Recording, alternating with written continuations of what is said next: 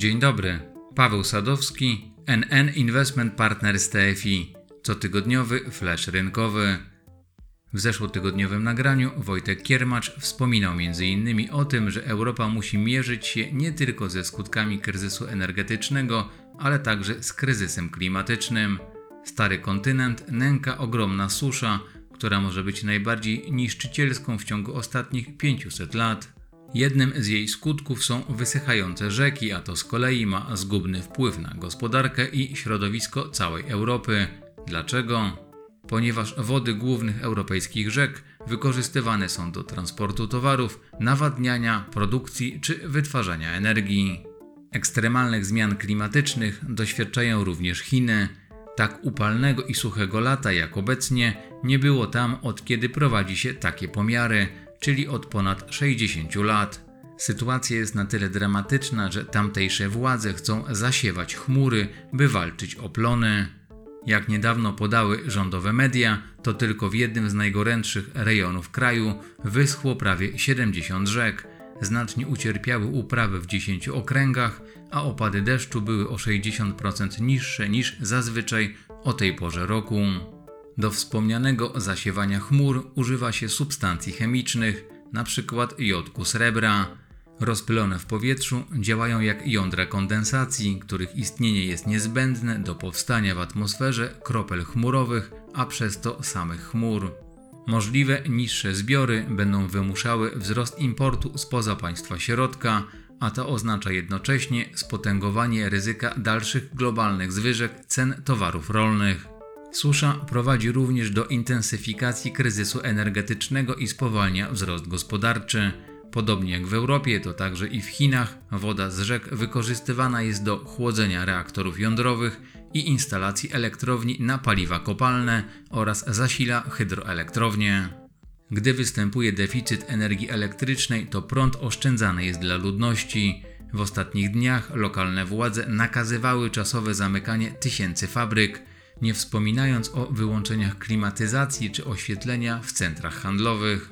To wszystko sprawia, że pomimo obaw w odniesieniu do spowolnienia globalnej gospodarki, rynkowej awersji do ryzyka czy dalszej aprecjacji dolara amerykańskiego, o tym wszystkim za chwilę, to rynek surowców pozostaje nadal w trendzie wzrostowym.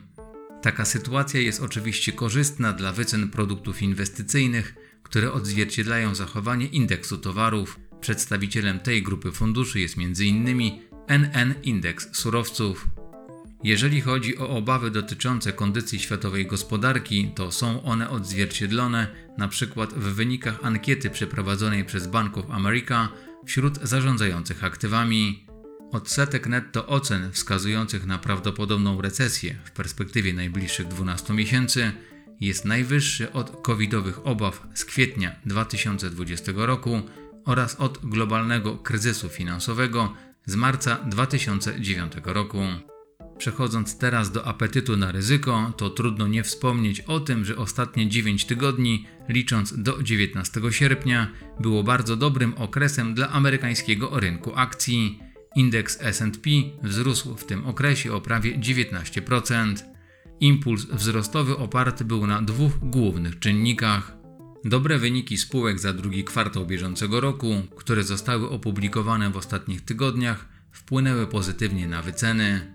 Dodatkowo, a może nawet przede wszystkim, to część inwestorów grała pod próbę uchwycenia szczytu inflacji, co w połączeniu z ryzykiem wystąpienia recesji w gospodarce miałoby według nich doprowadzić do złagodzenia retoryki Banku Centralnego USA w odniesieniu do zacieśnienia polityki monetarnej. Patrząc jednak na reakcje rynku z początku zeszłego tygodnia, takie jak dalsze umocnienie dolara, wzrost rentowności amerykańskich obligacji, pogłębienie spadków na rynku akcji, zwłaszcza w Europie, to można dojść do wniosku, że oba te wzrostowe argumenty zostały wyczerpane. Po pierwsze, sezon dobrych wyników jest już za nami, a przyszłość rysuje się w ciemniejszych barwach. Z prognoz opublikowanych przez serwis Bloomberg wynika, że analitycy obniżyli przewidywania poziomu zysku netto przypadającego na akcje dla indeksu SP na każdy z czterech kolejnych kwartałów. Najmocniej, bo o 4,5% za trzeci kwartał 2022 roku. Po drugie, po ostatnich jastrzębich wypowiedziach urzędników Fed, rynek nie obniżył, a wręcz przesunął w górę oczekiwania dotyczące poziomu stopy funduszy federalnych. O tym, czy uczestnicy rynku słusznie obawiają się tego, że instytucja odpowiedzialna za kształtowanie polityki monetarnej Stanów Zjednoczonych będzie walczyła z inflacją, nie oglądając się na kondycję amerykańskich indeksów akcji, dowiemy się prawdopodobnie w piątek 26 sierpnia o godzinie 16 z przemówienia prezesa Powella na corocznym forum bankierów centralnych w Jackson Hole. Dla przypomnienia, to rok temu podczas wspomnianego forum prezes Fed przekonywał, że inflacja jest przejściowa, a na horyzoncie nie widać żadnych sygnałów nadmiernej presji płacowej. Jak wiemy, to ta prognoza okazała się chybiona, zarówno w kontekście inflacji, jak i płacy. Z danych opublikowanych na początku sierpnia wynika, że wzrost jednostkowych kosztów pracy w ujęciu rocznym wyniósł 9,5%.